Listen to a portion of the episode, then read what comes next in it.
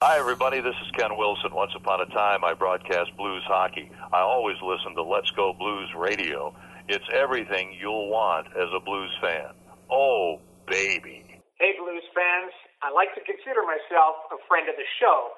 This is TSN analyst and former blues netminder Jamie McLennan, and here's Kurt, Bill, and Jeff on Let's Go Blues Radio. Have you lost weight only to gain it right back after returning to your routine? Did your diet work for someone else but not you? Rockin' That ID Life helps you understand your genetic makeup to find a lifestyle that fits your needs. Together, you and RockinThatIDLife.com can focus on your health and meet your goals today. That's RockinThatIDLife.com. Ice Brewery is a proud sponsor of Let's Go Blues Radio. Visit centericebrewery.com today to schedule a no contact curbside pickup or make a reservation in their awesome tap room. That's Center Brewery located in Midtown St. Louis. Let's go Blues!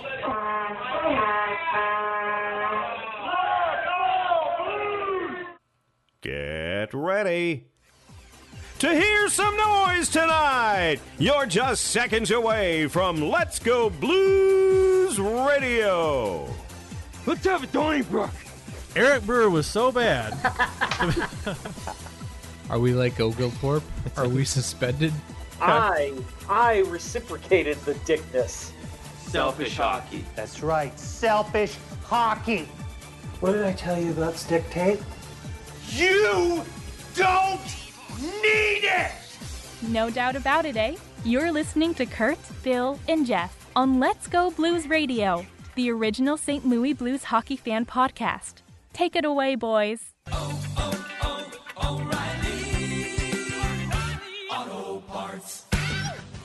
Welcome to season 10, episode 20 of Let's Go Blues Radio, where the often imitated, never duplicated STL Metro Area Wordle Champions, uh, the original St. Louis Blues hockey podcast.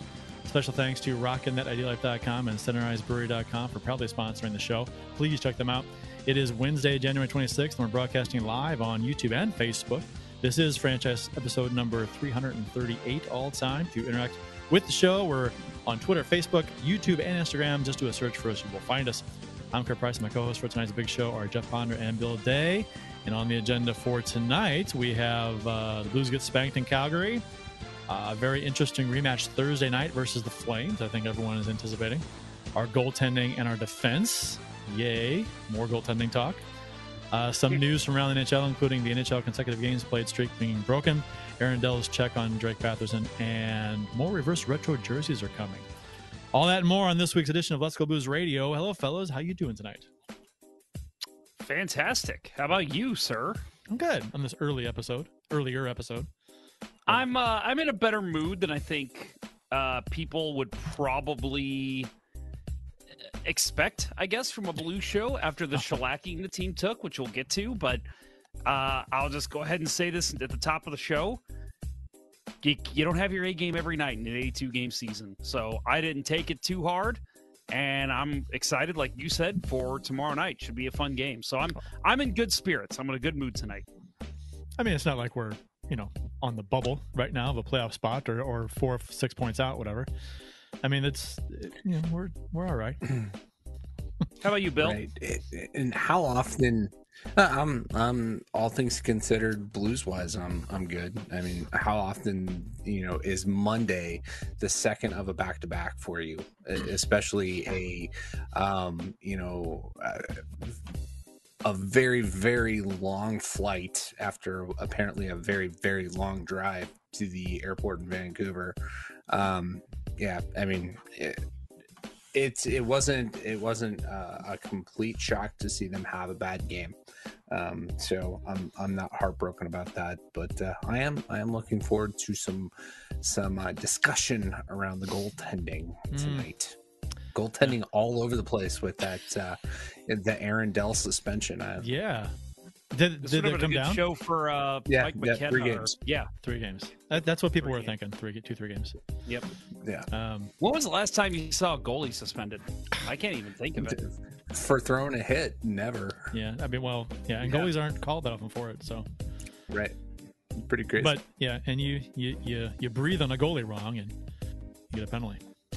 Yep. Uh, That, and that's again, that's a fun. that's a forward talking. that's- that's- Bill's probably that's thinking, gonna be "Fuck fun. off." That's gonna be some fun discussion. uh, our official beer is episode number 338. You can follow us, each of us, on the Untapped app. My handle is cprice12. Jeff's is jponder94. Bill's is Billy Blue 33. Uh, you guys, I know Bill especially, uh, you guys keep up with us better than I do. The uh, Untapped app. Yep. But uh, Jeff, uh, what are you? Uh, are you are you having a beer before uh, before you, get, you have a game tonight later tonight? Yes, that's why we're a little early, folks. Uh, well, that and I know Bill's uh, he's got duty at PT's after the show tonight too. Um, My other other job. Right. yeah, right. Um, but no, I uh, The sports actually have a cabaret, hockey- obviously. Hey, and tell you what, folks, if you're out in Kirkwood, come out and check us out at 10:30 over at the Kirkwood Ice Rink. Um, but yeah, 10:30 tonight, so that's why we're doing the show a little early. No beer for me. I'm not one of those guys, as I was telling you guys before. Uh, I'm just not one of those guys that can drink and play hockey. I do it once a year. Uh, my buddies and I, uh, once a year, get together around Christmas time and just have a skate and just literally just drink Bud Select the whole time and just have a good time. So that's the only time I do it. I can't do it for any kind of league game or anything. But so tonight I'm drinking rocking That ID Life, or I guess ID Life, from RockinThatIDLife.com. The energy, uh, always a good stuff. Always something I drink before a game, to be quite honest. There you go. It's that flavor too. No, that's the pina colada, right? That's the pina, not pina, pina. Sorry, colada. pina. Geronimo There's a Pina tilde. Colada. There's a tilde on the end, Jeff. There is Say it right. Sorry, pina colada. Pina Colada. Yeah, it's how uh, rural Missouri says it, right? Pina There you go. colada. Uh, Bill, what are you? Uh, what are you sporting? Uh, I'm going with the dark stuff. Um, very dark stuff, actually. Um, plead the fifth from Dark Horse Brewery um, in um, Jackson, Michigan. I think it's Jackson. It's it's in Michigan, uh, in that nice little triangle uh, with Bell's Founders and a few other uh, Saugatuck. Some great breweries up there. Saugatuck, yeah. hoping to hoping to uh, make it up that way in the next year and a half for a It's- little brewery tour. Yeah, Amy and I went up there for uh, a brewery vacation. You know, we went to a, Yeah. a handful of brew. That was that was fun. Good trip. Yeah. The, you, I mean, you go to the different. I mean, every almost every craft brewery now has uh, you can bring your own food in, or they serve food, and um, yeah, the uh, New Holland one was uh, especially good with the food. So Yeah. we got a good time. I mean, Yeah. I, I highly recommend. Not far, not a far drive either. It's not that bad. Yeah, no, that's uh, you. You uh, you put that on my um, driving vacay list. So uh, we'll we'll see what uh, what this uh, what happens with this here pandemic they got us in. The, And the uh, pandemic going on. yeah, We got a recession going on. yeah, De- uh, depression. Depression going on. That's right. Depression. Yeah, and that's that's exactly what I was going for. So Yeah, glad, was- glad you picked up. I, I picked up what you put down. Yeah, very nice. what about you, sir? What are you swilling? Uh, swilling. Uh, uh, this, I, it's a beer I haven't had. I've, I've had a variant of this uh, on the show before, but this is the chocolate, the standard chocolate milk stout from Four Hands Brewery. Uh, usually, I'm like, oh, sorry. You haven't had that one before? Oh no, I've I've had it a lot. I just haven't Oh, had Just it not on the show in a while. Not on the Uh, show. usually, okay. uh, usually I'm an absence of light guy. Um, I prefer that, but uh, I had a handful of these in my fridge. I'm like, ah, I'm gonna go through these.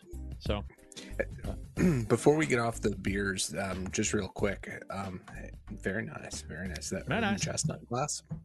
Uh, uh, yeah, UCBC. It was from the uh, Oktoberfest. Uh, Oktoberfest. Yeah, like. yeah, and not the big ass mug they had, but the the smaller one because I actually wanted to use it.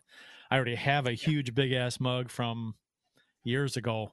I got it at Recess Brewery. They had it during Oktoberfest, and I never used the damn thing. It's so huge. So I'm like, I want to Yeah. use it. I want, to buy one. I'm going to use. Yeah, that's I. I have one about the same size from Peel, um, the O'Fallon one when they had Oktoberfest. But uh, I was going to mention uh, last week uh, we were talking about uh, Breckenridge Vanilla Porter. Um, Mhm. I was I was in our local supermarket here in Troy tonight, and they actually have a 12 pack variety pack of uh, variations of uh, Breckenridge porters. So Huh. I uh, I will be going back to pick some up uh, when I am. Uh, So uh, they, What, when, what when I have a little more room in the beer fridge. Um, uh, Yeah, there- v- One vanilla? of them, yeah, there's vanilla. That one of them was cherry. There's a cookie variety. Oh, Yeah, that. Oh, I that saw does the sound good. Yeah, Yeah. I want to try that out. That sounds awesome. Yeah, I'll check that out. So, Um, and I don't think they're going to run out of stock because they still had some Christmas beers there too. So, uh, it'll be there for a while. what is it where you guys live, man? Like we ran out of Christmas beer like two weeks before Christmas out here in my area. Yeah, in most You places, guys- you guys had- they, Had the pumpkin beer late too. yeah, yeah. I don't know. yeah. Not- well, I- I I think can't I, think most distributors actually pull the stuff back that doesn't sell. So, Yeah. um, this may be an oddity, but Maybe. Uh, so in terms of beers of the episode, well, I, I guess we'll go with beverages of the episode. Matt Harris in the YouTube chat says, uh, "My beer of the week is a French toast latte. Late Hmm. night prepping for an interview tomorrow." Uh, Matt, I know you've mentioned in the chat before that you're trying to move back up here to St. Louis. Uh, hopefully that's here. So hopefully that's the case. Hopefully you'll move up here, go to plenty of blues games and center ice parties, and uh, hopefully we'll be seeing you seeing you up here. Hey, hey, Matt. Speaking of that, uh, I had something I wanted to uh, talk to you. Shoot, shoot us an email at radio at let's go blues.com and uh, uh, so I can shoot you an email back and I want to I want to shoot you some info about something. Yeah, uh, we're looking for a producer, uh, unpaid. right. No, no, it's nothing. wait, shh, shh, Austin's in the chat. Yeah, oh, Oh. oh, sh- sh- sh- oh, sh- okay, don't say anything. Yeah. It's nothing. It's nothing show related. It's just uh, something else. So uh, I thought maybe I could help him out with some. Um, And then Well, uh, Ken Morris says drinking a cool glass of water. Well, that's good. Uh, I'm a, I'm a That's little healthy. confused over in the Facebook chat. Uh, maybe you guys get this reference. Tim Sweeney says, "Let's go Blunden."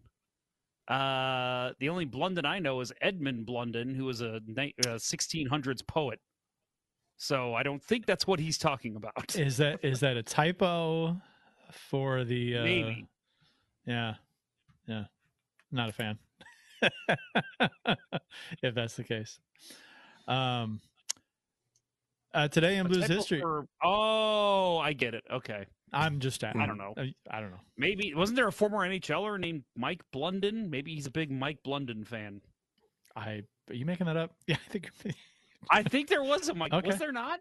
I don't know. Check hockey reference. Am I, am I making that up? Blunden. Yeah, there he is. Michael Charles Blunden is a Canadian professional ice hockey winger who is currently an unrestricted free agent. Uh, looks like he played with the Blue Jackets and the Lightning. Oh, well, hell, okay, never mind. How about that, huh? It's, it Hockey sounds like a made up name. Encyclopedia too. It's, it sounds like a made up name. Uh, today in Blues history, courtesy of the at STL Blues History Tour account, January 26th, 1995, the St. Louis Blues play their first game ever at the brand new Kiel Center. Uh, Craig Johnson scored the first goal for the Blues, and Brett Hull scores two in the 3 1 win versus the LA Kings. Wayne Gretzky scored the first goal for the visiting team in the uh, new building, which is fitting. Uh, Yeah, I was this- say yet another yet another uh, crazy trivia question that Yeah. you can just guess Wayne Gretzky and you would get it right. Right. Eh, That's the kind of guess that somebody who didn't really know hockey would guess. Uh, I'll guess the greatest goal scorer ever, Wayne Gretzky. Yep. You're right. Bah. Uh, this was the first game in uh, Old Kiel Center because the start of the season was delayed due to a lockout. Um, I was actually at stick during the lockout. I was at Stick and Puck at Cahokia, um, and uh, KSDK came by, and uh, they. Sorry, my daughter's calling me. there we go. What are you What are you doing, Zoe? She knows better. Don't you know Dad's doing a downstairs show? and yeah, There come join again. the show. Come on. you need to get that. Should we? Should we? No, no, no, no, no. It's okay. It's okay. She knows. She'll she, figure it she, out. She should know. She'll figure. The house it is on fire. It's out. okay. right, right, right, right. No. uh, but I was at the Koki Ice Rink uh, during the lockout, and they KSDK came by and they were interviewing some people, you know, just to get you know uh, sound clips from local hockey people, I guess, for uh, uh, comments about the lockout or coming out of the lockout. They were gonna. Uh, I think it was either going into the lockout or coming out of it. I can't remember. But I was on air uh, after I come off the ice, and I had a Jose Cuervo bandana on, a Oh, red Jose. Cuervo bandana. Uh, and uh, yeah, I caught some shit from the opposing team uh, after next week's game. They were they, they saw me and they were like, making fun of the Jose Cuervo. I'm like, that was in a day where I wore a bandana. Huh? Did you have it tied in the front? No, no. But I did have my my button up shirt, just the top button only buttoned. So Ooh, yeah. nice. yeah. But yeah, so that and that was in the days where I wore a bandana under my helmet, which not a good idea. I don't know why I did that. Thought it was cool, I guess. That was Uh, your look. That was a look for a while. Yeah, Yeah. I didn't do it all the time though. I just did it sometimes. I don't know, man. I had a helmet that I used to love, and but the problem was it got so old that it stopped the sweat from getting into my eyes. It, it just would just pour down like rain. yeah. So I started wearing a headband with it, and oh man, I caught a lot of shit for that from my my own team, the other team. It was I bad. think I think I velcroed a sweatband into the front of my hockey uh, my helmet at one time, like the you know the uh, to the padding up by the forehead, just to try and help with the sweat because I got the same thing, sweat pouring down. Yeah. Uh, January 26, 1991, the St. Louis Blues defeated the Detroit Red Wings 5 to 4 on overtime goal by Geoff Courtnall. Adam Oates recorded an assist in all five Blues goals that made nine assists for Adam Oates in two games on back-to-back nights. So uh, that's that's got to be that's got to be a record. Nine assists Uh, back to back. You got to think Gretzky's probably done something like that. You think he had five assists and back like ten assists in two games? Back to back. I mean, when you're Maybe. scoring, Maybe. your team's scoring eight goals a game. Uh, it's completely Right. possible. I know, I know, but I mean, it's if it's not if it's not up there, it's got to be up there. It's probably a Blues record. I'll give you that for sure. Yeah. Uh, yeah. Something tells me that Paul Coffey might have done that sometime in, in Yeah. the Oilers 80s. right. So, but yeah, that was that was the uh, the whole um, 86 year, right? So, not surprising. Well, this was '91 that uh, Oates did it, but yeah. Uh, January 26, Okay. 2011, Erik Johnson of the St. Louis Blues scores into his own net while trying to clear the puck on a stunning pass across the crease on a rush. He just he just slammed the puck into the back of his own net. Obviously not aware of where he was on the ice. Philip McRae, a product of the AAA Blues, scored his first NHL goal. Turn that off. Uh, scored Philip McRae, a product of the AAA Blues, scored his first NHL goal in the Blues' 4 1 loss versus the Calgary Flames. Um, you know, on the play where Erik Johnson put the puck into his own net, can you guess who his defensive partner was? 2011. January 26th, 2000. 2011. It was Eric Brewer. Yeah, that's that's exactly where I was going. fucking a football is what they look like out there in that play. yep. I actually I actually do think I remember this because I remember thinking I I had a similar situation when I was like I was probably 14, 13 maybe. I got spun around uh, right in front of the net. The puck was laying in the crease and I literally as I was spinning I lifted my stick and I just fired on the puck, fired it in my own net. I thought I was facing the other way and I was just the minute I did it I'm like you got to be fucking kidding me. That that was a total NHL 98 move. Yeah, I've uh, being the goalie, I you know accidentally knocked a couple into my own net, but that's a little more forgivable.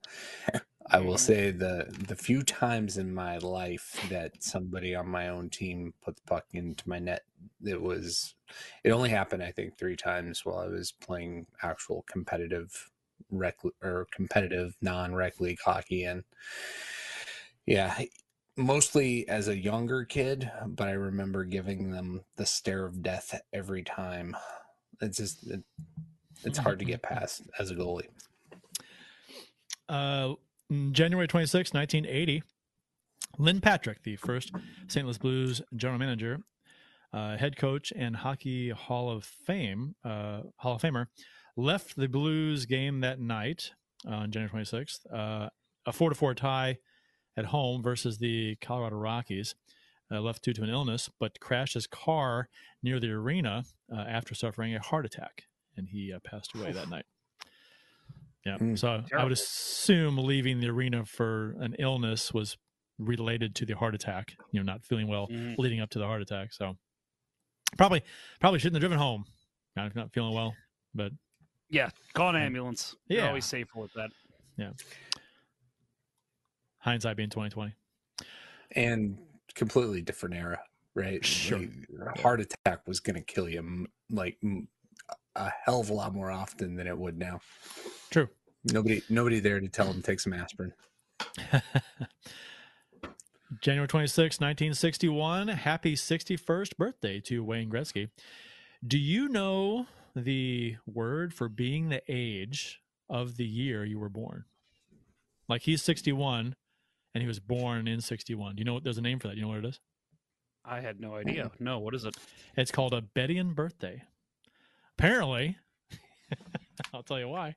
The Bedian birthday is named after a New York City firefighter, Bobby Bedia, who noted Oh. the co- yeah he simply noted the coincidence and pointed it out. now it's named after him. Interesting. Yeah. So in Interesting that that made into the world beyond this Into- firefighter. in 2070, I will be 85, and that will be my Bedian birthday. So Okay. I'm looking forward to that. Yeah, and uh, what's in uh, s- I'll be what in seventy four. I'll be seventy four when I'm seventy four. Uh, I had to use a calculator. I'm yeah, a cheater. I don't know when that'll be 20, 30, you know, 25, 27 years, something You like said that. 1974 you were born? Twenty seven years. So so uh, 48, 2048. 49. 2048. Yeah. So okay. Yeah, I'll be. It'll be uh, twenty fifty two for me.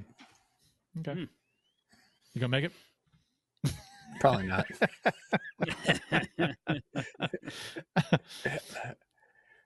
Uh, I have, I have a I have a, a witty comeback, but I'll I'll spare my uber cynicism right now. Oh. So, uh, the Blues suffer a 7 1 shellacking versus Calgary. Uh, we'll talk about that along with um, goaltending. Have you heard that there's a goaltending uh, you know, talk in St. Louis right now? I mean, about Husso and Binnington. I mean, there's there's some talk. You, You mean there's something else going on in St. Louis other than that?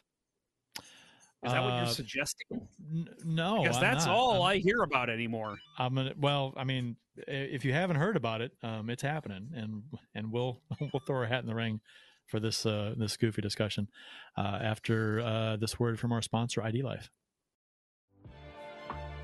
You don't live your life like the guy you see at the gym powerlifting seven days a week. You also don't live it like the cycling class instructor or the vegan who gets her steps every day. So why go to the vitamin store and try the same stuff they're using and hope it meets your needs? Newsflash, it doesn't. RockinThatIDLife.com is here to help you better understand how you respond to food and exercise. Their supplements are developed to make sure you're using quality products you can trust to achieve the results that are meaningful to you. Is your goal to improve overall energy, achieve deeper sleep, lose or gain weight? The answer to all of those options? Rockin' That ID Life can help. Our friend Dustin at RockinThatIDLife.com is here to help you do life better and achieve your goals, not someone else's. Get started today by visiting RockinThatIDLife.com or emailing Dustin at RockinThatIDLife at gmail.com and tell him Let's Go Blues Radio sent you to receive 10% off your order. That's RockinThatIDLife.com and start your betterment journey today. Uh, yeah, no, the, the uh, my my daughter was trying to call me like three or four times during the first uh, segment, and it's just she calls me to tell me good night when she's not here. So that's that's what it was. Yeah, Okay. Yeah. so she's not going to sleep well tonight, is what you're telling me. Probably not. Uh, I, I tell her, you know, when I'm doing the show, you know, I might not be able to answer the, sh- answer the phone. So I say on Wednesdays, if you want to call before, uh, well, you know, she does. I, I early usually say before nine, and she did call up before nine, but yeah, it's uh, it's we started earlier than usual, so I didn't tell her that. So I feel a little bad. That makes sense. Okay. So, yeah, I'll admit I was slightly concerned, but that makes way more sense now. Yeah, no, she's just uh, she's just a good daughter. She likes to say, uh, call me and say Oh, good that's awesome. Yeah. Uh, I, I wish love it. my son loved me. I feel bad missing the call. I, I, I do because I, I, I love it, but you know, uh, I'll uh, I'll talk to her tomorrow. uh, so the Blues uh, suffered a seven to one shellacking versus the Calgary Flames in Calgary on Monday night, after a convincing complete five to nothing victory in Seattle on Friday night, and then a less than stellar three to one victory in Vancouver, where the Blues didn't play particularly well. uh, but Husso was uh, the man in net that night. The Blues played their third game in four nights and laid a huge egg in Calgary, uh, losing seven to one. We actually scored the first goal in this. Yeah, go ahead.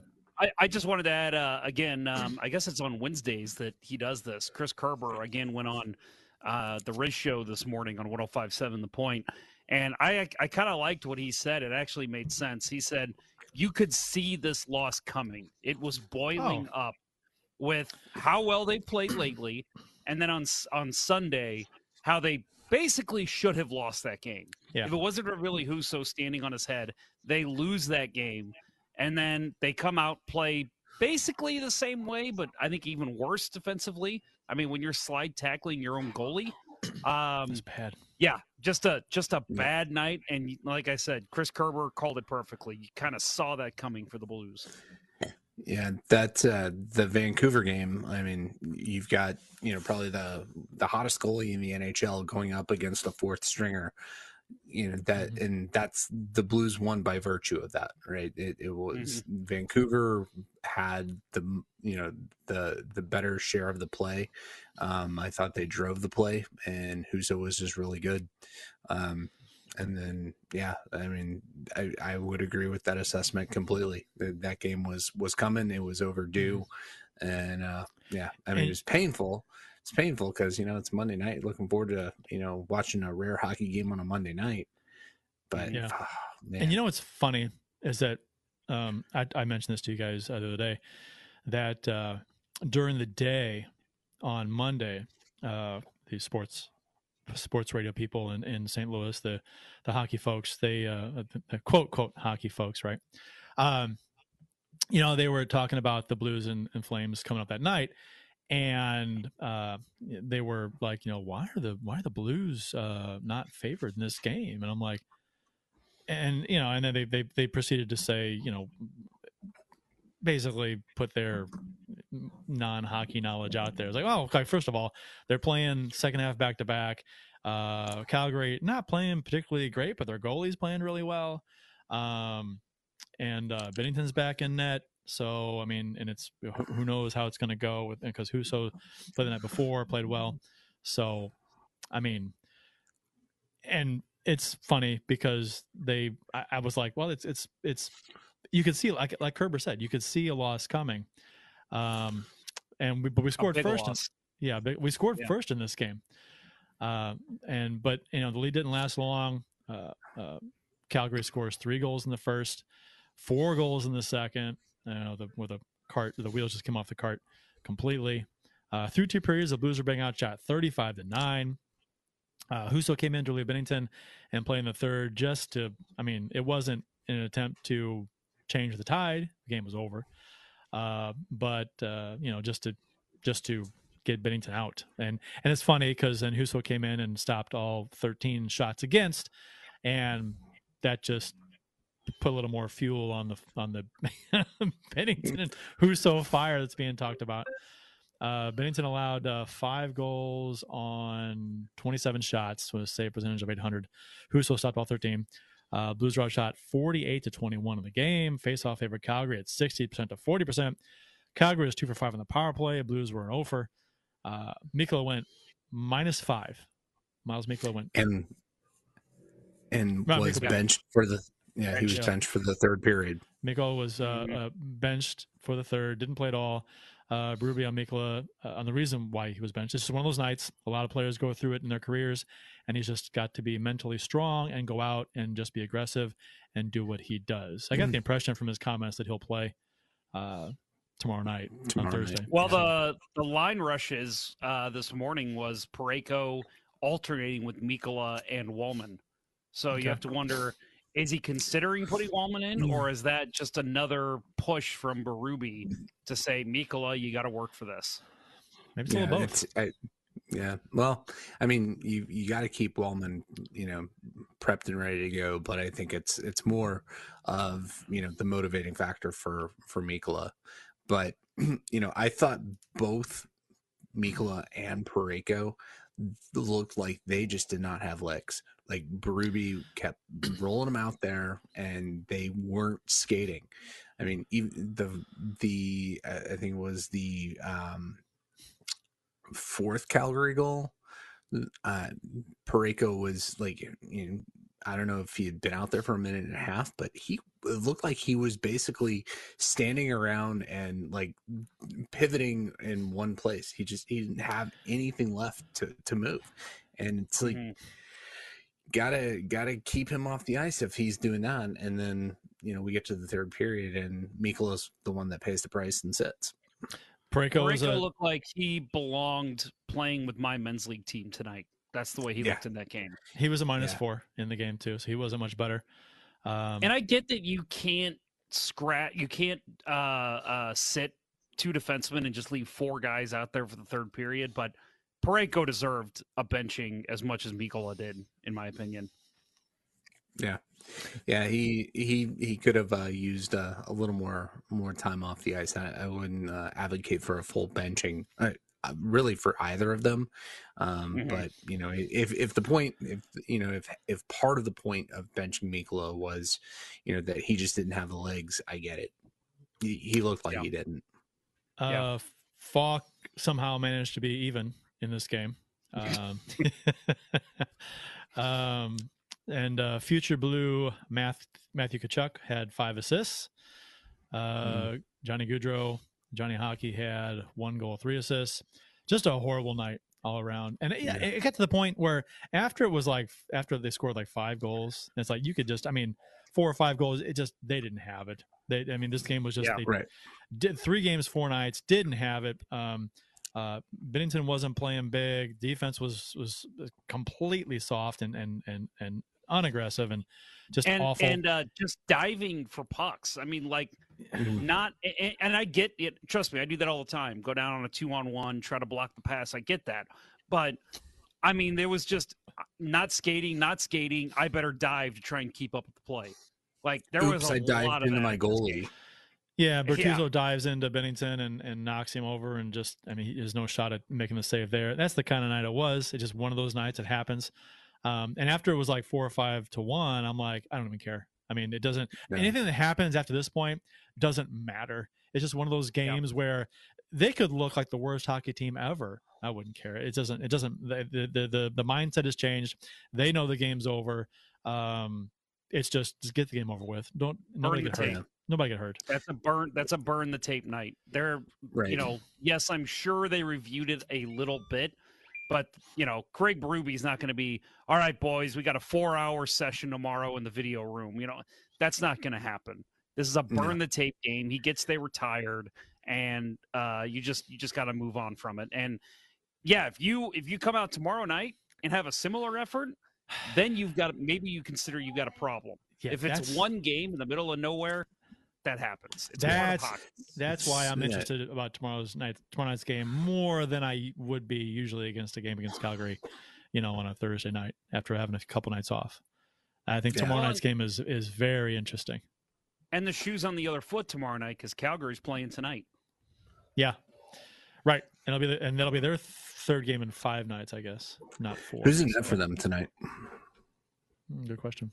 Are they, who are they playing tonight? know. They're playing. uh They're playing. So I can pull up the score here. They're playing. Are they playing tonight? Oh yeah, they're playing. Oh, they beat uh, Columbus six nothing. Oh, wow. And in net for them. if Uh, Markstrom.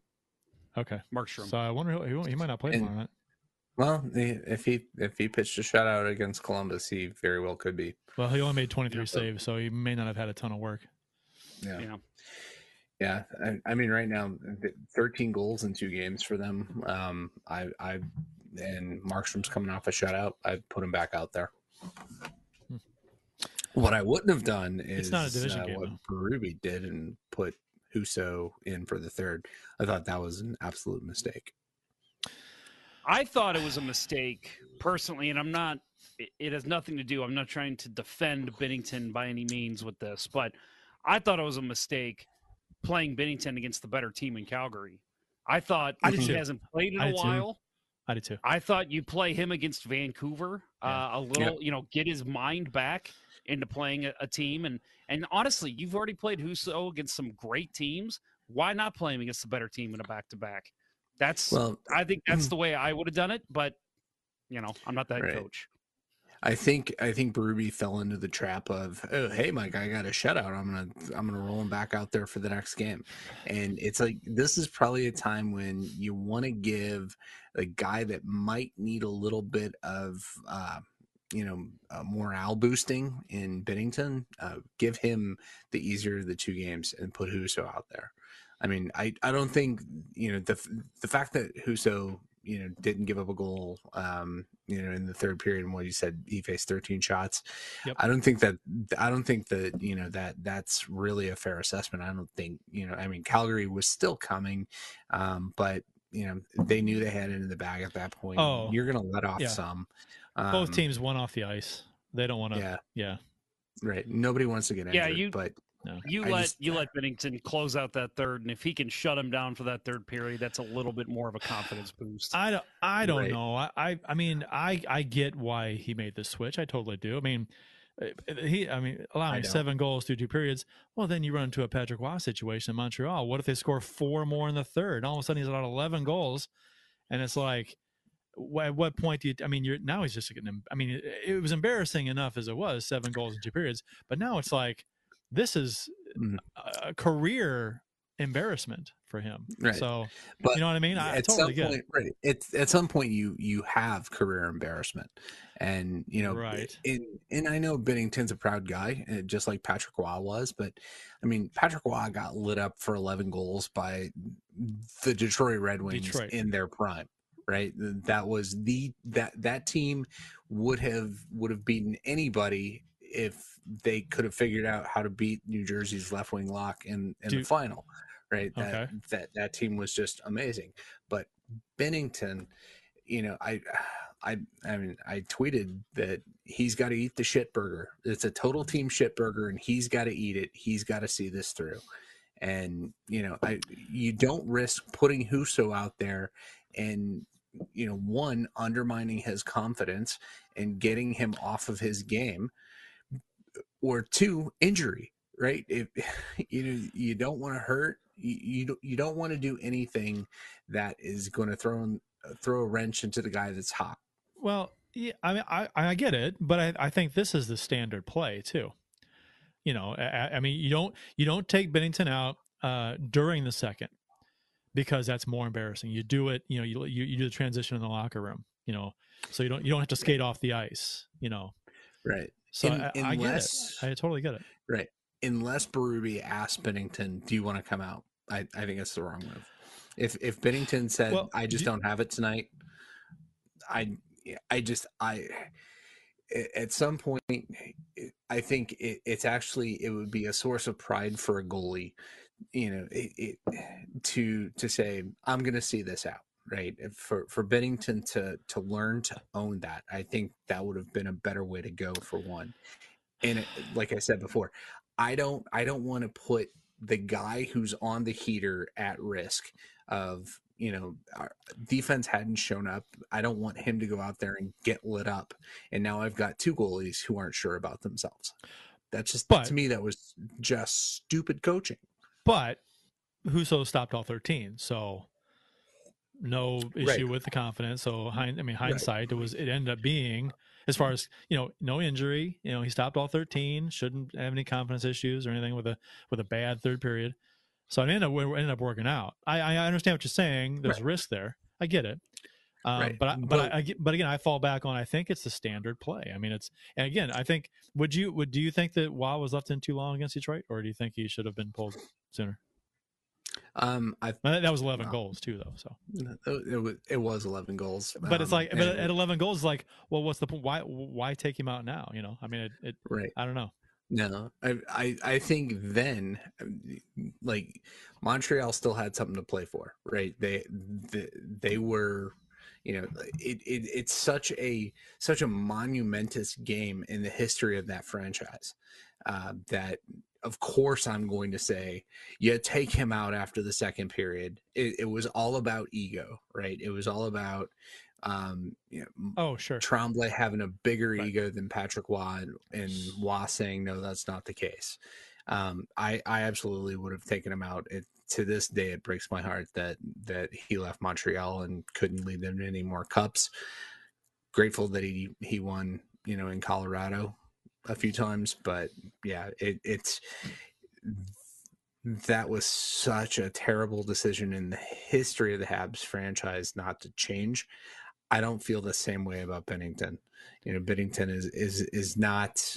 I I love him. I, I think he's he is a, a good modern goalie, but he is not on the same level as Patrick Roy. No, I'm not suggesting he's anywhere close to that, but um, yeah, I yeah, I he's no he's no Charlie Lindgren because he's Man, the savior. if you ask, some I, I, have, I have nothing about You're freaking right. I have nothing about Lindgren in the show notes, but you could talk about him too because there's a lot of people wanting, you know, the Blues to uh, deal Hu- deal Binnington and uh, and make uh, Husso Lindgren tandem tandem.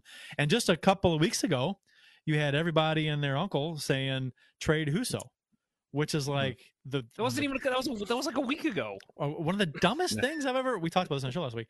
One of the dumbest suggestions ever, especially okay. now and, and now, if you believe the fans that say Binnington sucks, right? Like, so uh, probably the same people that were saying trade Husso the week before. So wait a second. You don't want either of our goalies, basically. You want to trade Husso to get something for him because he's good, right? Because that's what people do. They want to trade anyone and everyone as soon as they're good so we can get something for him. So we don't lose him to free agency. You know, so it just bonkers stupid. I Right. I kind of understand that a bit when it's a guy like Pietrangelo, you know. And again, if if you're not at the the top of uh the standings, if you're maybe a bubble team, That's different. That's that's Yeah, I'm talking, I'm much about different. our team. But when yeah. you're on top of the division, Right.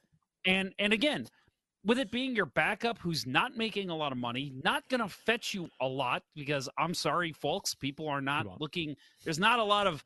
uh There's okay. Let's put it like this. There's no playoff team looking for a new goalie right now, and if there is, they're not going to take a flyer on a guy who's had 12 good games. Uh, it, it- it's not going to happen. So if they why do now, they would take a flyer on him. Better chance. They would take a flyer on him, but it wouldn't be for anything of value whatsoever. And and I saw somebody of note comment. Um, I think it was a non-blues person. Uh, somebody comment on Twitter. The Blues just can't let Husso walk in free agency, and I'm like, why the fuck not? Like, I, again, this Well- isn't a Pietrangelo situation, isn't it? I Well- remember Pavel Dimitro was was in this conversation at one point. I understood that, at least understood the argument of you don't want that, but the way that I look at it is the way Columbus looked at their situation a couple years ago when they kept their free agents instead of training them because they were like, we're going to go all in this year. Let's see what we got. And I think it's the same thing here with Husso. You've got a good backup. Yeah, you might lose him in free agency, but guess what? Remember, Charlie Lindgren is an NHL goalie, if you ask a lot of people. And Binnington has always proven to be able to bounce back in his short NHL career. So you keep Husso in the hopes that maybe you'll go on a cup run and you're going to need him. So, yeah, maybe you lose him in free agency, but maybe you made a good cup run the year before. Yeah, I don't- eh, Go ahead. You Bill. need to have, you know, what I've what I've said before, and I'll keep saying it. You need to have two good goalies in this day and age. You don't get one and trade the other. Like, you, like Why not, Bill? This- why, why? Explain to everyone why you would never want to do that in today's NHL. For the people that just came in in the back. For the yeah, say the people in back. because the seasons ebb and flow and there is no franchise goaltender in the NHL today. Like I I don't see any goalie out there besides Vasilevskiy. That's the one guy that I will I will, you know, Tampa was able to go out and sign, you know, a 37 year old Brian Elliott because they they can rely on Vasilevskiy. Outside of him, I don't I don't want to go into a season even in Florida with the money that they gave Bobrovsky. Like, uh, you know, they have Spencer Knight, who's a who's going to be a great goalie in his own right. Neither one of those guys are are you know going to be franchise goalies. They're the the idea of a franchise goalie is not how an NHL GM today thinks. Remember Like, when? Remember when uh, Minnesota they had Fernandez and who was the other one? Uh, uh, uh, Oh, but they they they were like they were like they split time. Right. 50-50. Roloson. Roloson.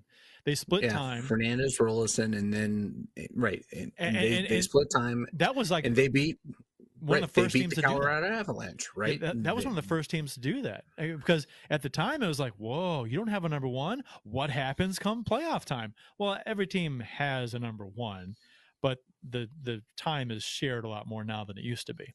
But Minnesota was like 50 50.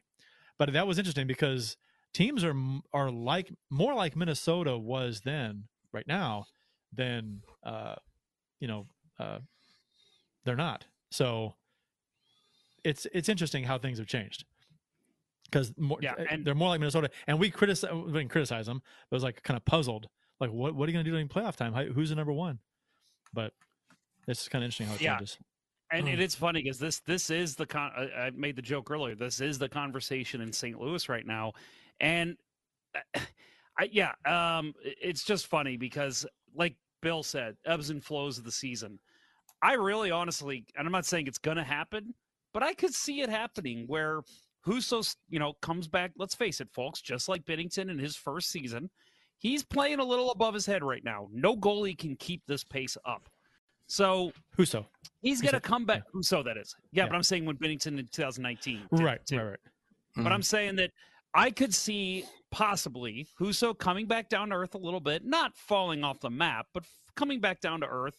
And then can see him doing Binnington, like he did late season last year, like he did the season before, and of course, like he did in 2019, Binnington, when the playoff push is on, playing some of his best hockey. And then all of a sudden, guys, in two months, we're going to have a conversation of, well, man, um, they don't have a reliable backup because Husso's not playing well, but Binnington's playing great. And it's just like people need to step back and realize that that this the season is long and this kind of thing happens all the time for every team. And again, maybe Husso keeps the number one job the rest of the year. And if he does, that's fine. That means he's playing great, so I'm happy. But you don't put all your eggs in one basket just yet. It's just it's too early. MacKinnon, uh, did you see that? You watching the Boston uh, Colorado game? MacKinnon just took a shot. Looks like to the face. Um, he looked like he was hurt. Kind of like kicking his legs on the ice, holding his face. Kind of looked kind of Mm. bad. You hate to see it. Yeah, it's a yeah. I mean, early in the game too, first period, and it's oh yeah, like a shoulder in the face. Didn't look dirty. It looked like I don't know. It's tough, high speed stuff. Anyway, um, yeah, I, I, I T- it's the TNT game. yes, yes, Oh, well, I'll Um, put it in. yeah, and I I think with with with Husso, any we talked about going to free agency and losing him in free agency. I don't think the Blues would lose him in free agency at all. I think they would uh, closer to the end of the season if Husso continues to play like he is.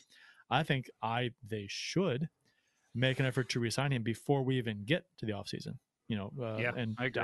to to lock him up for a couple of years, um, to yeah, and just to have. I mean, because really he could go either way. And he's had a great season so far, no question. Love the way he's been played. Confidence in him for me and like everyone probably is sky high. Feel so Mhm. confident with him in net. but it would it shock anybody if he regresses and and then Binnington slowly transitions back to him as being the guy who gets more starts? Wouldn't surprise anybody at all. So I, Or, because the or if Sa- it just became a 50-50 split. Right. Yeah, and and the- because the sample size with him is so small, so you can't. We've talked about. I I don't. If people these knee jerk reactions as far as uh Husso goes, I mean, just enjoy the fact that he's playing well, and don't screw things up. You know, I mean, I don't. I don't get it. Well, and let's go Yeah, back to I- when Charlie Lindgren was up here. People It- wanted the to- conversation. Yeah, same what was the conversation then? It was, "Hey, send Husso down. We don't care that he has to go through waivers. Lindgren is the backup." Yeah. And it's like So again, Five games. Just how many different five games? goalie conversations have we had throughout this one season? It, it's uh, as soon as a goalie starts to play well, it's like that's the guy, that's the guy. Get rid of everyone else. That's him. And then six months later, if the backup for him, starts playing well, that's the new guy. What is Yep. the deal? What is the deal with wanting Right, to move on to somebody else permanently? It's so weird. Can we call that the Jordan Binnington syndrome? But it's it's always been that, That- way, though, that right? was- it right but but uh, you know it, it probably validated that feeling for a lot of people um but it was lightning in a bottle it, it's not going to happen again like there will be a movie made it- yeah. about that team because it was such an incredible story it's not going to happen again And- not and at least not the with this Canadian team. underdog. And this is not the same situation either at all. The, the, with Husso this season, there's no Chad Johnson on this team. But like they had 19, they they got rid of Johnson. They brought up Binnington because Husso was hurt, um, and Binnington didn't start for a while, and and and Allen wasn't getting it done consistently.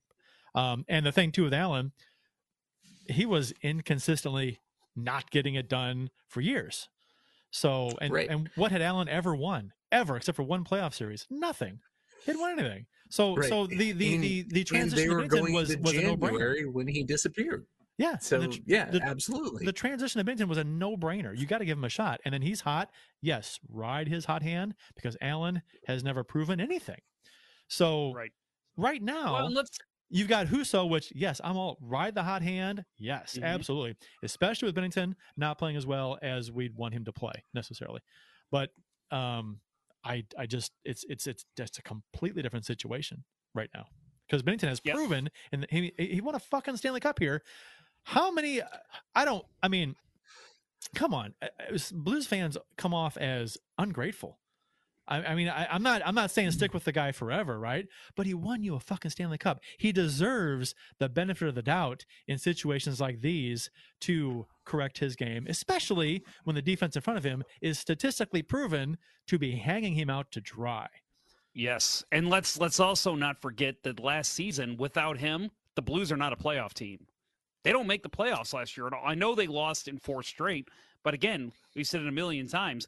That's not on Binnington. He played. He No, was the he only was- Blues player on the ice that series. right he was the best player by far for the blues And he was, and and, and the season after they won the cup in twenty uh, in nineteen twenty, uh, we the, the the season that was stopped short just before the end because of COVID, uh, we were first in the West. So it's like, Yeah. I mean, and he was our goalie. He was the number one. So it's like, I mean, he had the cup run. He had that next season. He wasn't as good as the cup run, but no one's ever going to be that good over the long haul, ever, ever, ever. It's impossible. So I mean, he was fine that season. Um, And that's that's the thing that drives me nuts when you see people say, "Well, his numbers have dipped every season since he won the cup." No fucking shit. He had a ridiculous stat line that that first season. He's like you like we said it at the time. He's not going to keep this up. He's going to fall back down to earth next season a little bit. Hopefully not a lot, but if he keeps this up, he's got Patrick Roy numbers at the end of his career. That's And not you know- going to happen. And you know, and that, that's a great example why you don't put all your eggs in the Husso basket right now, and anoint him the number one and trade Binnington, or you, which you can't do anyway. It's a dumb suggestion, um, because uh, like ebbs and flows, you know. And 13 games, come on. Um, I like I like what we got a great great uh, conversations going on here in the YouTube and Facebook chats. Uh, one thing Derek says here, uh, I would like to think that social media fans are not the majority of fans, but I don't know how realistic that is. Uh, I don't know. That is a. I would love to figure that out. Like have. I don't know how the Blues could do it. Maybe season ticket holders, people who attend games. Are you on Twitter? Are you on Facebook? are you active? and then we could find out a percentage because yeah i would like to know that too but i will say like when i talk to people like i got a, a couple older guys on my ice hockey team um, they all say they're not on social media and they all back binnington and well they back husso too they're just they're like us they say i don't fucking care who's in net as long as the blues are winning games don't trade anyone keep them both Yeah. No, I that's I'm totally on board with yeah, there's you don't don't yeah. Well, you can't move Binnington and it'll be stupid to move Husso. So what, what, what you you roll with what you got and I, I I'm I'm fine with what we got. I really am. For I mean now that could change come playoff time based on how things go. Um but you just got to you can't just I mean uh, I I don't know if every fan base is this way. I assume they are. But the knee jerk bipolar nature of of uh, Blues fans is just like it, it goes from game to game. It's like I mean, someone has a, like a goal, goaltending, especially. It's like, oh my god, I, I the what have you done for me lately is like in small segments. Jesus, right? And and you know it it, it drives me nuts when uh you know, Julie and I talk about the Blues and and the goaltending.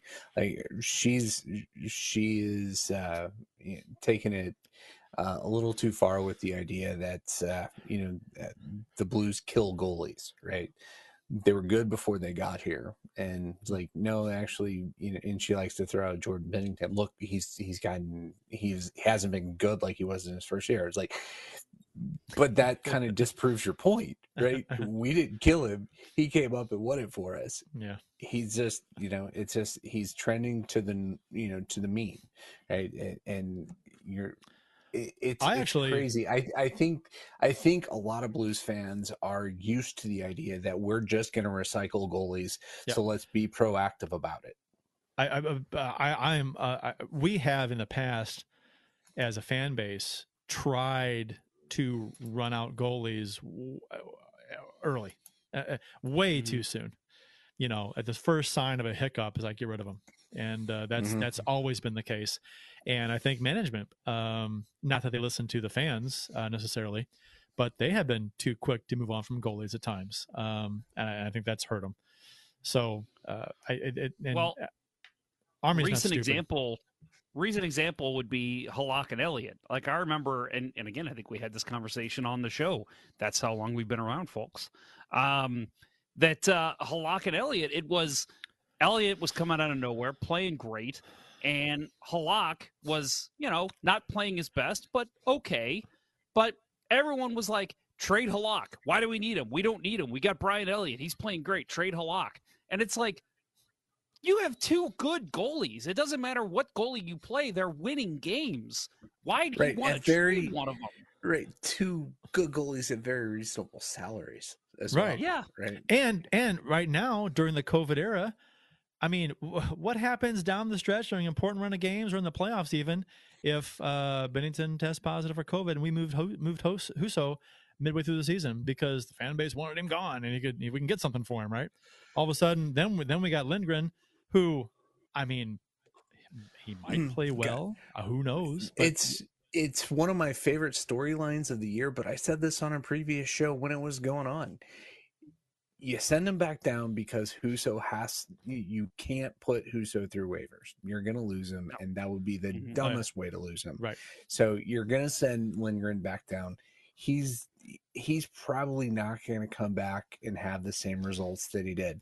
I love the results that he had. He's such a likable guy, yeah. and that, that's part of the storyline of, of right, yeah, right. And, and for me, you know, as as a Montreal Canadiens fan who you know was like totally understood the vindictiveness in him you know saying yeah you don't have to tell me who we're playing and then you know for him to have such a strong game against them you know that i, I love that. And so you know i i he's my one of my favorite stories of the blues this year so far.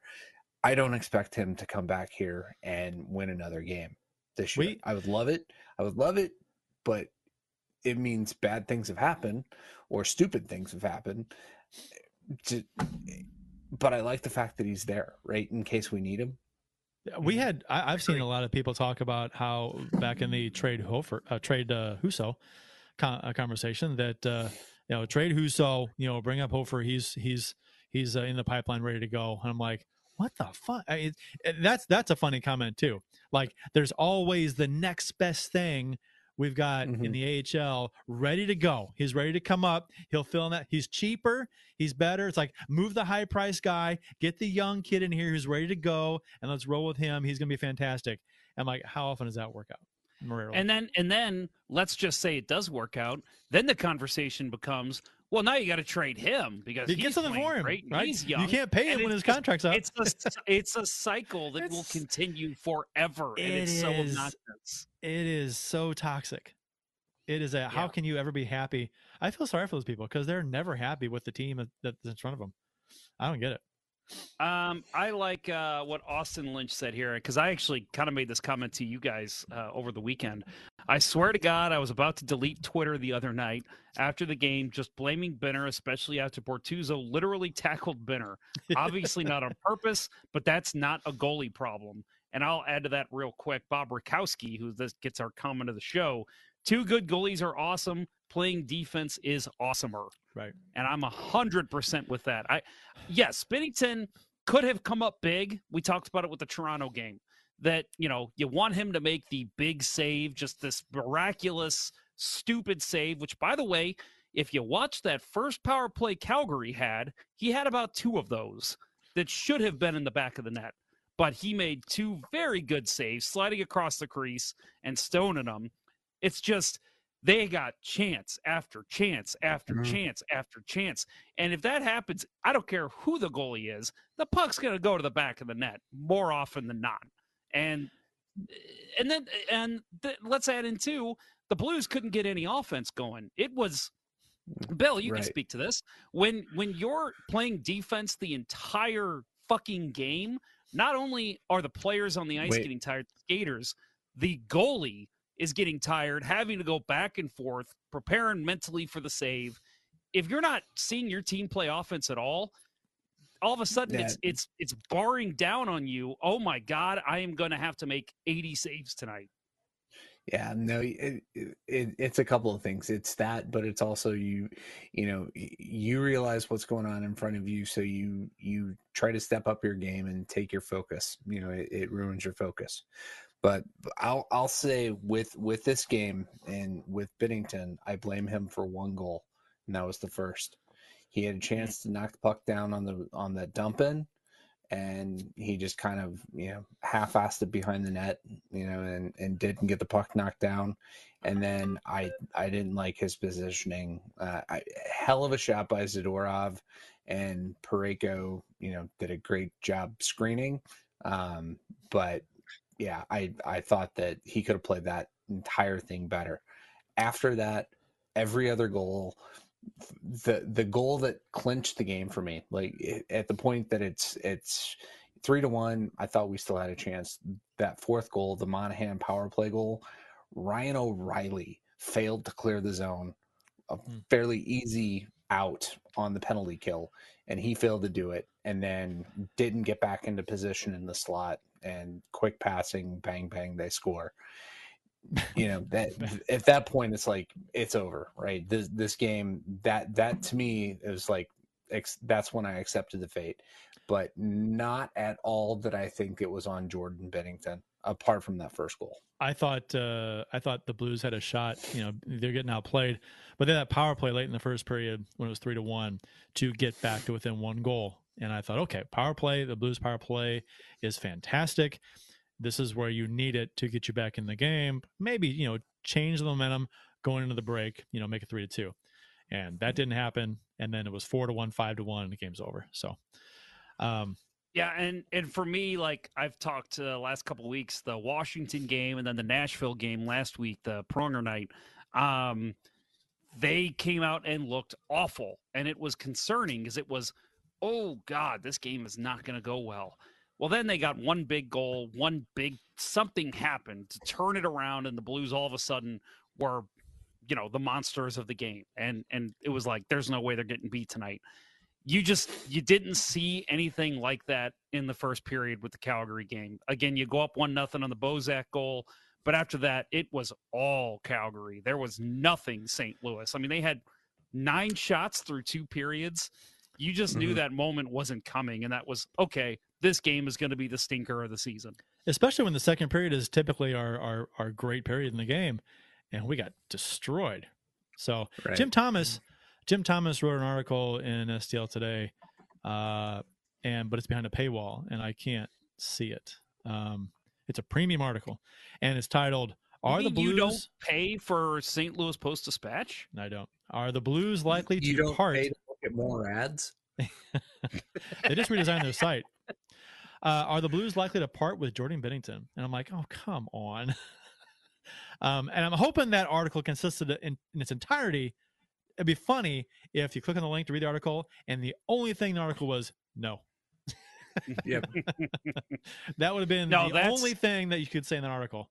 You know what that and I'm, I hate to call Jim Thomas out for this. I, I really don't mean to, Clickbait? but that is a clickbait article. That is a I'm giving the fans what they want to hear, what everyone's talking about. I'm the insider, and I guarantee he went in that article. It probably did basically say no, Right. but I'm he sure. wants people to read it, which I get, but not a good article. not good at all. Friend of the show, Lou Korac, shared some goalie info from Kevin Woodley on Twitter. Oh yeah, Uh, uh, yeah, this was Great this stuff. was Kevin Woodley great. v- covers Vancouver for NHL.com and has also been a contributor to In Goal magazine. In Goal which magazine, right? And A I follow think for we, I think we could. I think we could get him. He might be a good get. So That'd be a good get to talk Yeah. about Try, this. I try to get him on. Yeah. So Lou said, uh, check out this thread started by my colleague and goalie specialist, Kevin's in goal at Kevin's in goal. Uh, some perspective uh, for all you, uh, uh, all you quote, get Binnington's ass out of there, people. Uh, and for those that actually understand, God bless Lou. I know, right? So he goes on to uh, list a bunch of his tweets, um, which were great to talk about the goaltending and, and stats and how gr- great Husso's been. He's been on a heater, which everybody knows. Um, uh, but uh, but he also talks about defensive stats and how the defensive stats uh, are hurting Binnington more than they're hurting Huso. Um, but the one tweet that this guy put out said, "For all noise surrounding Blues games, Binnington is also still performing at a really high level this season. If any narrative should end, it's that St. Louis's that St. Louis defends well, but numbers show it's been worse for Binnington, and that's part, but not all, of the difference." So, um, yeah, it'd be great to get him on to talk more about that. But to summarize, what he said was, I- I "Husso's will on fire. try. Binnington isn't playing as poorly as people are saying, uh, but he does need to be, be better." Uh, but the Blues defense has been completely unacceptable, uh, especially in front of Binnington for whatever reason. There's a difference. So, and this was an issue back um, uh, with uh, Binnington, or with uh, uh, yeah Binnington and Allen. Um, for a while, there was the the Blues defense plays worse in front of Allen nonsense, but Right. um, yeah. So And and let's not forget the Toronto game. Uh, there was some bad defense in that game. We we talked about that on the show. That you had a couple big turnovers in the first period that led to goals. Um, the only one, it really that you could pin on Binnington was the game winner, unfortunately. But that was a game where if the offense isn't showing up like they did, that's another blowout loss. But the because the defense just looked awful against Toronto. And is my memory incorrect, or did not Robert Bortuzzo also wind up interfering with Jordan Binnington attempting to make a save in that game? I'm sure he did. uh, The Bortuzzo's a big Matthews power play goal. He's a big right. go down in front, go down in the crease kind of guy, be a second goalie kind of a guy, um, which I'm sure goalies love, right? Defenseman getting down on the hands and knees uh, in the crease. Um, you go to slide across and you hit. him. I, I got screamed at by my goalie last week because I, I dove in front of him and blocked a shot and I blocked it and it actually ended up deflecting off my shin guard and out of the zone. He was yelling at me during play, "Don't ever fucking do that again!" And I was like, "I just made a block, man." And he's just like, "I don't care. Don't do that in front of me." Get out the way. We're not. We're not going to let you get that. Have that validation that you did something good because you didn't. uh, you got lucky. there was a there was a tweet that I uh, that I saw that kind of enca- uh, nicely encapsulates um, uh, the general mindset of uh, social media comments about goaltending that I disagree and also don't understand. Uh, so this was uh, from Thomas at OUF uh, OU fan nine one nine, and this was in replying to one of Lou's uh, uh, comments. He goes, I get it. He doesn't have all the help in the world at times, especially tonight, referring to Binnington. But he's given up 23 goals in his last five games. That's not going to cut it, no matter how bad the uh, no matter how bad the play is in front of him. He's supposed to be a number one goalie. If the play in front of you is bad, so you're still supposed to play well and keep the puck out of your net, regardless. That's what he's saying, and I'm like, how, how does that make sense? How, so, so it's always the goalie's fault then. Always, always, Yep. never. I mean, even Yeah, if the defense plays yeah, I- poorly, it's it's still the goalie's fault Uh, uh, Does, because does the number he one. complain? Bullshit. I wonder if this is the guy that if this is the guy that would complain if the defense or if uh, the goaltender goaltender's playing fantastic, but the other they're not scoring goals. The offense isn't there. Are you fucking yelling about? Well, that's supposed to be an NHL offense. No, because you're probably giving the offense a pass at the end of the day and saying it's ah well, you know, you're not going to score every game. You know, it's, no, it's the same fucking thing here. It's lazy analysis. It, it's it's it's it's someone who doesn't know what to look for when they're when they're analyzing something. They want to comment, but they don't know what they're looking for. But the the puck's in the net, and the goalie is responsible for keeping the puck out of the net, so it's his fault. And that's that's in a nutshell, that's what it is. No matter how bad the team's playing in front of him, the goalie still has the job to keep the puck out of the net. That's that's essentially what he's saying, and that's that's the mindset of way too many people. And it's just you, each goal, case by case basis. You got to it's eye test. You don't look at the box score to see how good a goalie is. You watch the fucking games. You see how the goals go in. You see who missed assignments. You see if the goalie should or shouldn't have had it. It's just uh, it's a whole bunch of things, and you got to watch the games and know what you're looking for when you're when you're trying to analyze a game. If you don't know what you're looking for, don't analyze the game. Just watch. I'm sorry. Um. So what do we do with our goaltending, guys? Ride the hot hand, 50-50 split. Who do you start tomorrow? Oh, Thursday. You know, I... the easy answer is Husso, but I think I said this last week too. I want to see Binnington bounce back. Oh, I, I, want yeah. I want him to have that chance because he's done it so many times. But again, you're mm. not in a position where you're many points ahead or anything, or you're guaranteed a playoff spot at this point. So I think you have to go Husso. You go Husso because of this stat. Calgary and their six nothing win at Columbus tonight. Franchise record 62 shots on goal. Not shot attempts, shots on goal. They are finding ways to get the puck to the net. I want Husso. You know, he he almost gave up a goal. Mangiapane hit the post. Um, uh, you know, nice, nice little forehand backhand deke move. Um, but everything stayed out and he looked big. You know, Binnington I think, was uh, overplaying angles and, I, and yeah. playing a little small. Husso, Husso all the way you, you, you, yeah, if the, if the stats hold true, where the defense does play a little better in front of Husso, then you, I mean, you go with the, you go with what has the best chance to win you a game that night, and that's the way that's the way it's going to be. I think, and especially with yeah. Binnington's play uh, against Calgary, not that he was to blame for that, for that at all. Um, right. But you know, you allow seven, you know, you give the other guy a shot next game. It's just the way it goes. So I think. And um, Husso, Husso's home record right? The yeah, guy is right. great at home, right? Yeah. Which and There's now so many statistical reasons to go with him. You the watch. emotional reason, right? The, the emotional reason you want Binnington because you want you want him to fight, and he's the fighter, right? But mm-hmm. no. you watch. We, we win this game four to one. Husso stops thirty eight to thirty nine, and all of a sudden, you know, social media blues, uh, blue social media is just that much more anti Binnington because of oh yeah it's going to happen. You know it's going to happen. Oh yeah. um, let's see here. We've got um, what we got coming up next? We got um, oh, my notes. You got, well, we got perspective on uh, well the James Neal. I uh, got some guys we sent down to uh, uh, Springfield, and then next up for the Blues, which we talked about already, and some rapid fire tidbits from around the NHL, which should be fun uh after this where are you are you you're taking off jeff right? Yeah i gotta get out of here boys. Uh okay. thanks for starting the show early for me. Um yep. can't wait until next week when we have the same conversation about goalies. No. you know what's gonna happen and, for a while. Yep. And and please take and apply what you learned here tonight jeff.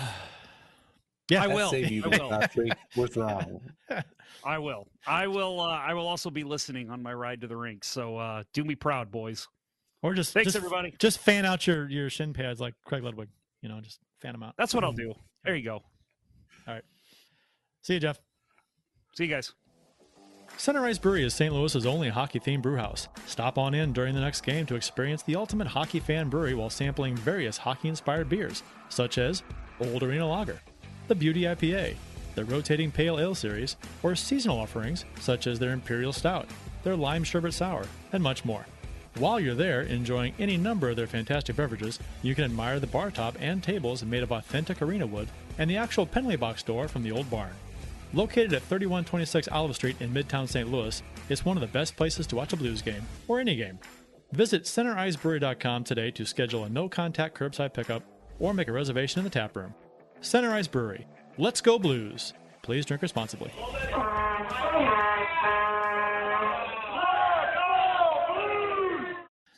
so much more room widthwise to stretch out again.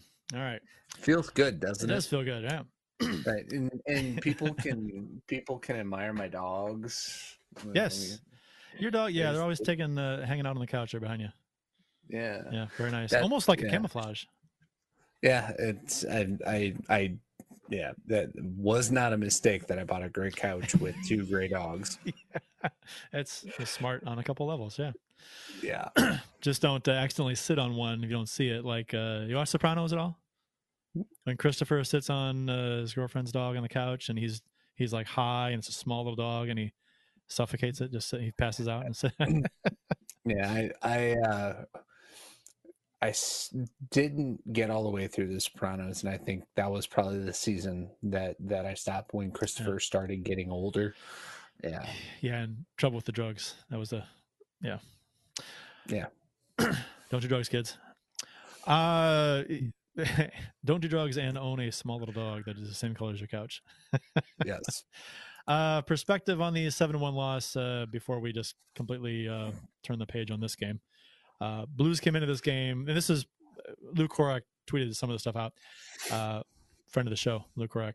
The Blues came into this game 13 3 and 1 in their past 17 games, haven't lost back to back games in regulation since November 14th and 16th. So they haven't gone more than a game without earning a point in nearly two and a half months. So calm the fuck down. Thus the title of the show. Yeah. Uh, James Neal, uh, let's see, uh, Toropchenko, Joshua, and Rosen assigned to Springfield. Uh, James Neal did not have to clear waivers. Someone asked that online. So, rapid fire tidbits from around the NHL. Uh, I got a few things here before we wrap the show up. Keith Yandle sets the record for most consecutive games played, 965 straight games. He passed Doug, Doug Jarvis in what was the Flyers' 13th straight loss this season and 30th in 43 games. Yikes. 13 straight losses. 16 years he played in the league uh, so far. 1,075 games played. He's played for uh, the Arizona Phoenix franchise, Florida Rangers, Philadelphia. Uh, 102 goals, 511 assists. Phil Kessel, of all people. I, every time I hear this, I think, oh, that's right. He's got a streak going. Phil Kessel is only 24 games behind Yandle. So if Kessel stays healthy, Yandle will have to keep playing if he wants to hold the record for very long. Um, with 73% of NHL players contracting COVID and missing games, it's extra interesting that both he and Kessel have had their streaks going. So it's, uh, yeah, uh, they're they're kind of lucky actually. Right, right. To me, that's that's the amazing thing to do this in the era the era of COVID, right? Like, What what are they doing differently from everybody else? Like, are they like, no, I'm just gonna stay out here on the ice until the rest of you motherfuckers have left the building? well, I think Phil Kessel's uh, uh, suggestion is, hey, eat a lot of hot dogs. That That's goes off the COVID. That's right. right. Hmm, Smoked meat. Yeah. Um. So so there you go, and uh, it'll be interesting to see how long this goes. He's so close to a thousand. You know, that'd be that'd be kind of cool to see him get a thousand. Uh, nice, nice, Yeah. nice number. Uh, Aaron, Do you think Doug Jarvis was like praying for COVID for the guy? I mean, I don't you think he wanted the record to, to hold on to it? I don't know. I mean, yeah, he's he's still around the game, so maybe not. But you know, it, it's it, it's like I don't know. It it's an impressive number, no matter what. And Jarvis held it forever, so I, I think that uh, you know. Jarvis isn't a Hall of Fame kind of caliber player, but to have Well, that record, I'm but- sure it's disappointing to lose it. Here's here's the deal with Jarvis though. He never missed an NHL game from start to finish. The entire right, the entire career. Yeah, nine sixty four. That's that. That's his entire playing career. He never missed a game. And if you look at his his stat line, uh, games played, 80, 80, 80, 80, 80, 80, 80, all the way down back when he played 80 games. And then when it went to 82, it was 82. And then, uh, uh, yeah, it was 82 and then 82 again. Yeah. So he's, he just, and, and that's not the case with, uh, um, Yandle. He uh, Yeah, no. no, he, he he missed games early in his career, but he's played more games total right now. So Right. And he also has spanned, you know, what, two lockouts? So that that may have helped. true, true. Um, and he's yeah he's played three more three more years too. So Yeah. uh, still regardless, it, yeah, it's it, it's amazing, especially like you said, um, in the age of COVID. Yeah, absolutely. Uh, unlikely. You would think, oh boy, here we go. This is going to end. Uh, but uh, Aaron Dell faces a likely suspension for the hit on Mhm. Drake Batherson. This is interesting because someone who may not know who Aaron Dell is, why is this? A, why are you talking about a hit? He is a goalie. Right. He's a goalie, and and to clarify, we talked about this uh, the, at the top of the show. He did. He got three games. It- Yes, it right. Came down. right. Came down about seven o'clock St. Louis time. While, while I was eating dinner, I was uh, watching the uh, the suspension video. Um, this is interference. yeah, I was I was uh, uh, doing some other stuff. I didn't uh, catch the news before the show, so which we started early. So, um, yeah. So with about a minute left in the first period, after he stopped the uh, puck for defenseman uh, Mattias Samuelsson beside the net, Dell put his shoulder right into Batherson as Ottawa's uh, leading scorer pursued Samuelsson. Uh, Batherson's feet hit the bo- end boards uh, awkwardly, and he uh, had to be helped off the ice. He did not return.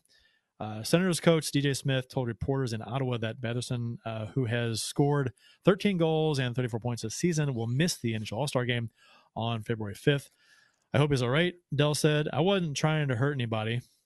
Uh, Senators coach DJ, DJ Smith said uh, he wasn't in the path of the goalie, and at the last second, the goalie steps back and hits him.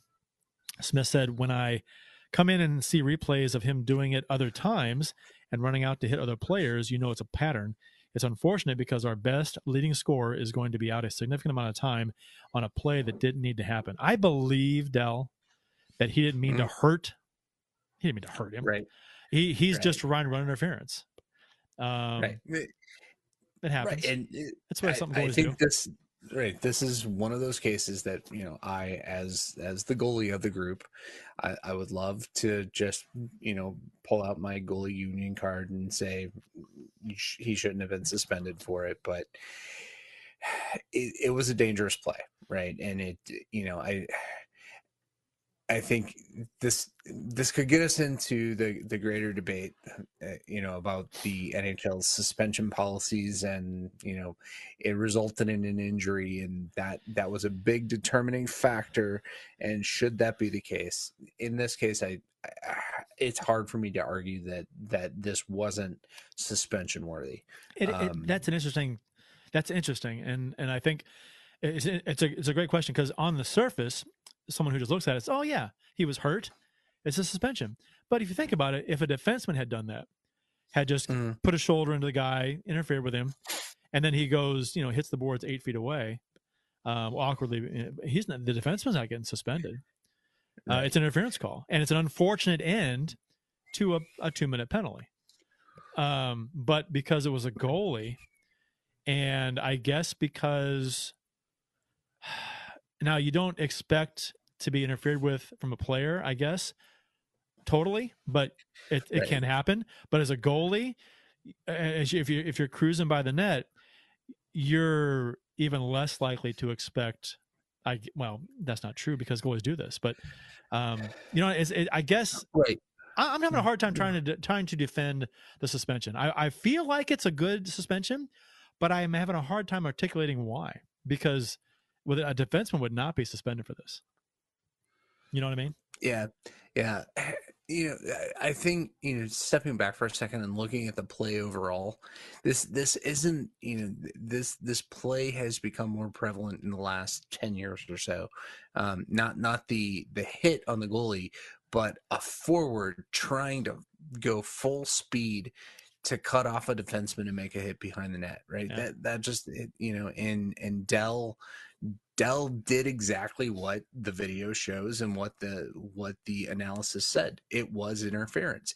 He paused and he extended his shoulder back into Batherson and you know a guy coming in full speed right, is is always going to be dangerous. I mean, how many times have we seen that be uh, a factor in in a suspension video right? Somebody coming in hard around the net. It used to be you know there was that time that it was the blindside hit by the defenseman you know hitting the unsuspecting guy um, or the tom wilsons of the world hitting the unsuspecting guy coming around the opposite side of the net.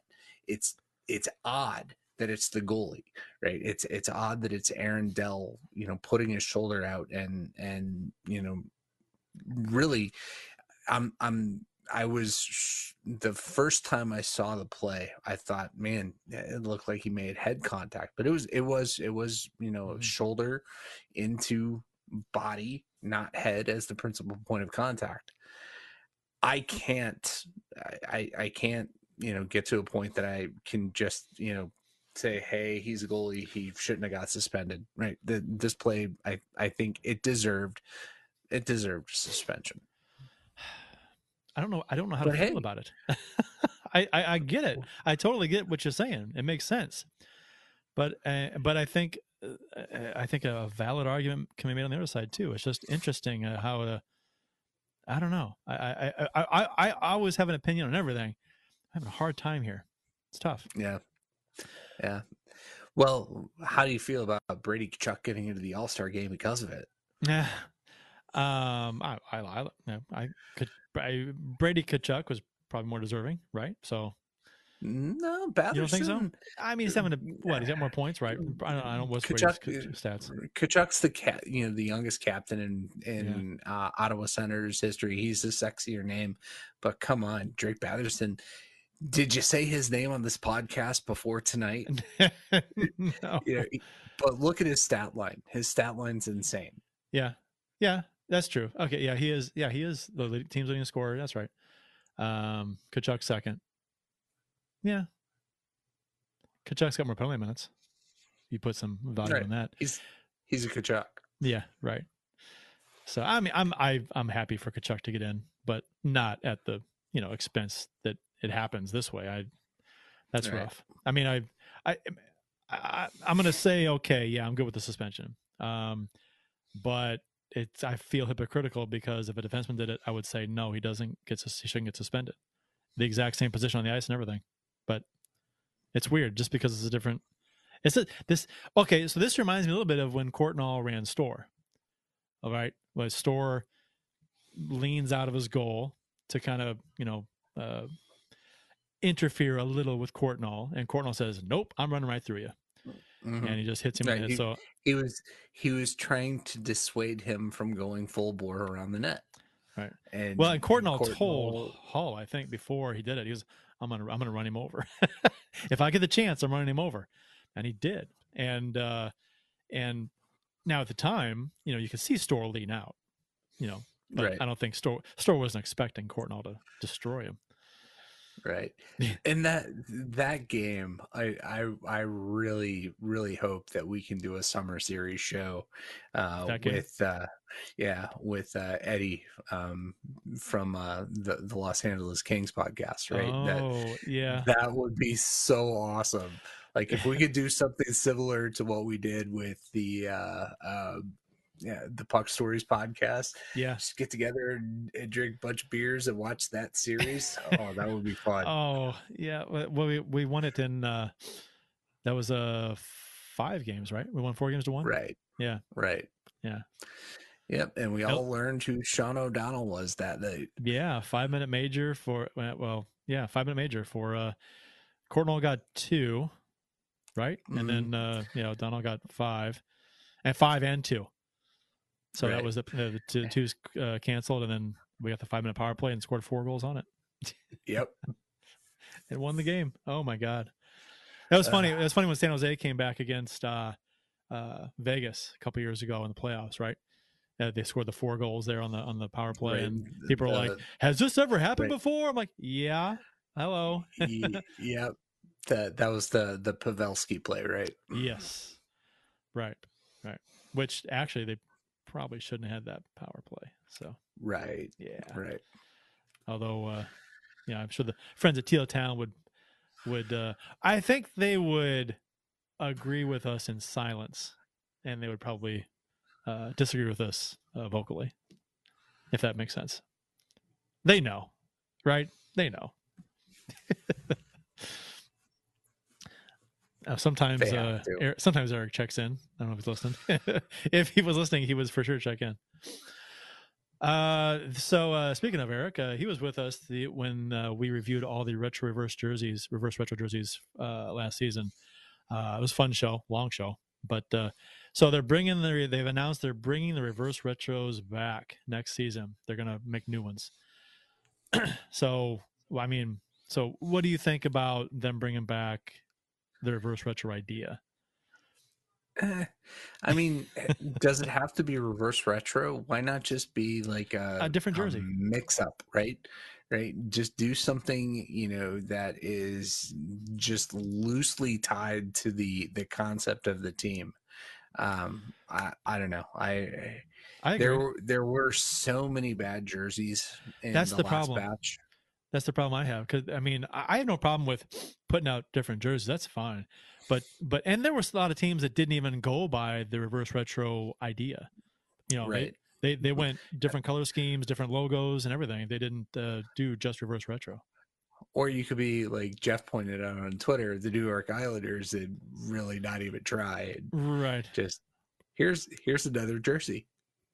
And what's Detroit going to do? Because they know they Right. they they put some gray in their jerseys last year, but that was I mean, okay now like oh shit, now what we're going to do?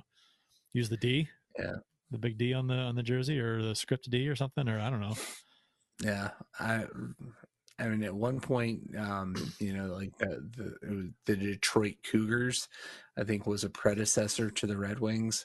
You know, Yeah. like put put a drunk, you know, fifty something woman on the jersey and call it the Detroit Cougars again. That would be fun. Um, Austin Lynch says, uh, can it be the navy blue arch logo alternate in white? That'd be beautiful. yeah, And uh, he said the Islanders need to do the fishermen. I think they might this year because they did they they got Right. flack for not trying to correct that last time. right. Um, what so I I, I think okay. I almost think the Blues could they could do what, what Austin said to do. They could go the the home version of that jersey, uh, which would be which would look kind of cool. Or they'd have to go like yellow jersey, wouldn't they? Yeah, Because yeah, they they no, are- do do not do that. Do not go yellow. God, that that I'm I'm Nashville has not done well with that. no. Pittsburgh maybe, but no, don't don't do that. Ugh. Liverpool this year did their third kit is yellow and red, and it looks like a fucking like a, a hot dog vendor or a mustard bottle or something. It's terrible. I, could not could not deal with too much yellow in a, in a blue sweater. I'm going to be uh, mocking up a handful of reverse retro sweaters like I did last year. Uh, uh, hopefully, hopefully they're better than. You know, this is funny when you see uh, the reverse retro uh, concept come out. You see, you'll see people doing their own. Uh, some look kind of cool. Some are just dumb, stupid. You know, what do you think of this? Everybody, oh, looks really good. I'm like, no, it doesn't. No, it doesn't. It looks terrible um, you're you're taking the exact same jersey we had and just changing. You're putting a logo from a different style jersey on this jersey. Like, what are you doing? Um, so hopefully, hopefully the ones I do will be a little better than some of those out there. But uh, I'll share them on social media and maybe on an upcoming show. Um, but that'll be fun to kind of play around with and see what we can do. Um, I, I, you know, I wouldn't be against doing something with the uh, late '80s, early '90s uh, blues jerseys, the No, Hall and Oates that, ones. it, yeah, it's it's uh, that's got to be the next one in the rotation, right? We've we've hit every era except for maybe the early '80s, um, the the Liute Sutter, um, but they did that for um, for uh, one of the alumni events Yep. at some point. Yeah. Uh, some people are suggesting the uh, the rejected jersey. like no, no. I mean, no, I mean, no. oh god. I, yeah, it's only for a handful of games, but still, they're gonna sell that thing. You're gonna see people wearing them. Ugh, gross. no thanks. Yeah, please no. Yeah. Anyway, well, I, I mean, hopefully, I and I'm I'm maybe the I don't know, maybe the league will turn out some better ones. They they had like three good ones and a handful of eh, they're okay, and there's a bunch of bad ones. So I was very critical of a lot of them last year, probably more more than needed to be, but yeah, I'm picky.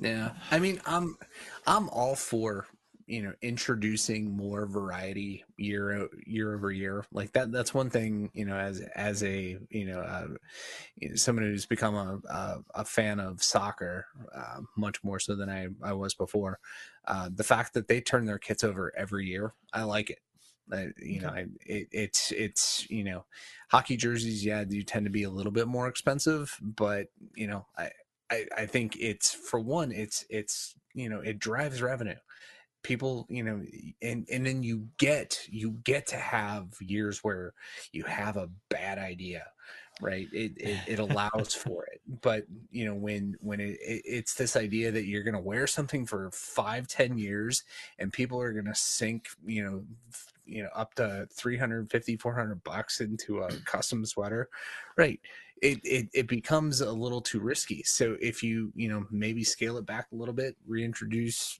every year every other year eh, it's it's a selling opportunity. And i you know and i'm frankly surprised the nhl hasn't done it. You know what they should do? They i mean if they're going to be, be doing instead of doing reverse retro again they really should do uh a, a, adopt have a fan concept. Every team yeah. adopts a fan concept jersey where fans submit jerseys because there are some really fantastic concept jerseys out there, and they could be anything. You know, I mean, the, the name stays the same. You know, St. Louis Blues, but you, you can design it any way you want. And uh, there have been some cool concept jerseys around the league, really, and and just to have a have something where there's a contest or maybe a fan vote or because if you, I've I've seen I've been a part of the situations where you have like a, a, a panel of people like uh like pick the winners of a and that never goes well for some reason. I think people are stupid. I think I think fan voting is is is kind of the way to go. Maybe uh, they tend to get it right in mass, you you put you put uh, you have somebody pick out half a dozen jerseys and put them in a boardroom of twelve people that half don't have any design experience whatsoever, and they're going to pick out maybe not the best one. So it's happened a lot. Right. I've I've experienced right. that a lot. Yeah, a boardroom or even a focus group. Right. You get the wrong people in a focus yep. group. Right. I mean, it, it just it, it's it's a bad idea. Yep. Right. Especially especially if you get uh, impressionable people in that focus group. Like, well, what do you think about this one? it's like you don't know what good happens. design is. You're wearing plaid pants with a striped shirt. right. this happens to be the one that the owner's uh, the owner's niece came up with, and she would leave right. it alone. Yeah, and and, and none of this.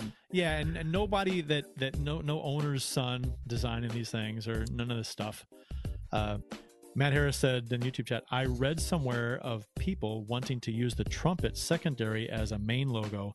Not a big fan of that. I'm not either. I don't. I can't. Mm. I don't. I, mm. I mean, you're gonna put it on the shoulders on a jersey design. I'm cool with that, but I don't. I'm not right. a big fan of that as the main the, on the chest. Again, I think if if you're doing this this you know where where you're committed to you know different jerseys every year, you can do things like that.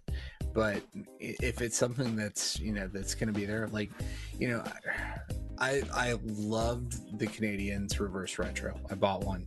Unfortunately, I got the wrong name on it because it was Kotkaniemi, and I'm never going to wear it again. but he scored a big goal against Toronto.